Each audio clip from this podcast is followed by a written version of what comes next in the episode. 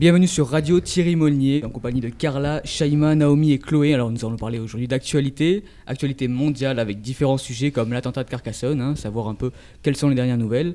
On va parler aussi de la mobilisation anti-armes aux États-Unis et on terminera avec une avalanche où deux skieuses sont décédées. Nous allons commencer euh, avec euh, Naomi, il me semble. hein. Oui, c'est ça. Tu peux y aller. Le vendredi 23 mars 2018 s'est passé un horrible événement dans le sud-ouest de la France, à Carcassonne, dans la petite ville de Trèbes. Un attentat a eu lieu dans un super U. Un homme prénommé Redouane Lakjim a pris en otage des personnes venues faire leurs courses.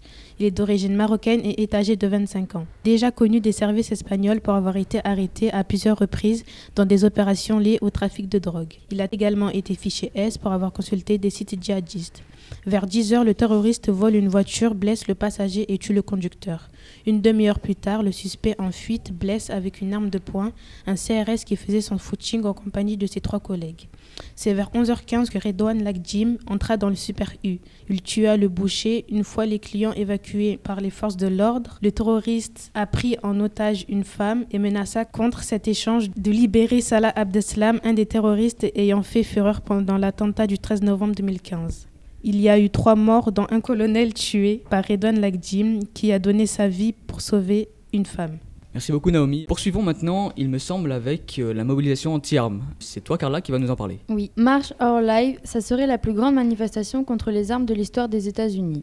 Au lendemain d'une journée de manifestation historique aux États-Unis organisée samedi en réaction de la tuerie dans le lycée de Portland en Floride par des jeunes meneurs du mouvement qui restent mobilisés pour obtenir du renforcement de la législation pour les armes à feu, sur laquelle Washington reste encore inflexible.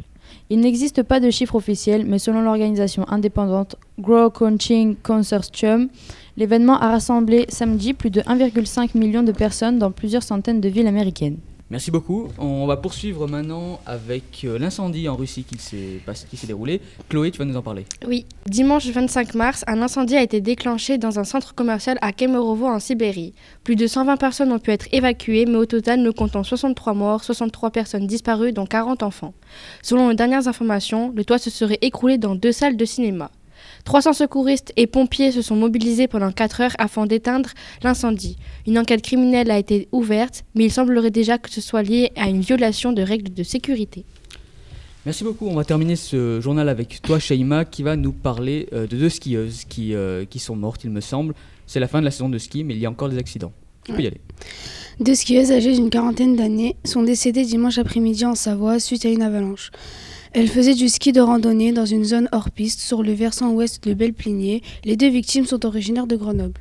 Une troisième personne qui les accompagnait a échappé à la coulée de neige. Elle a d'abord tenté de le retrouver avant d'aller chercher de l'aide dans un hameau situé en contrebas pour donner l'alerte. Ce dernier a perdu ses affaires personnelles dans la coulée et n'a pu signaler l'accident que 15 minutes plus tard.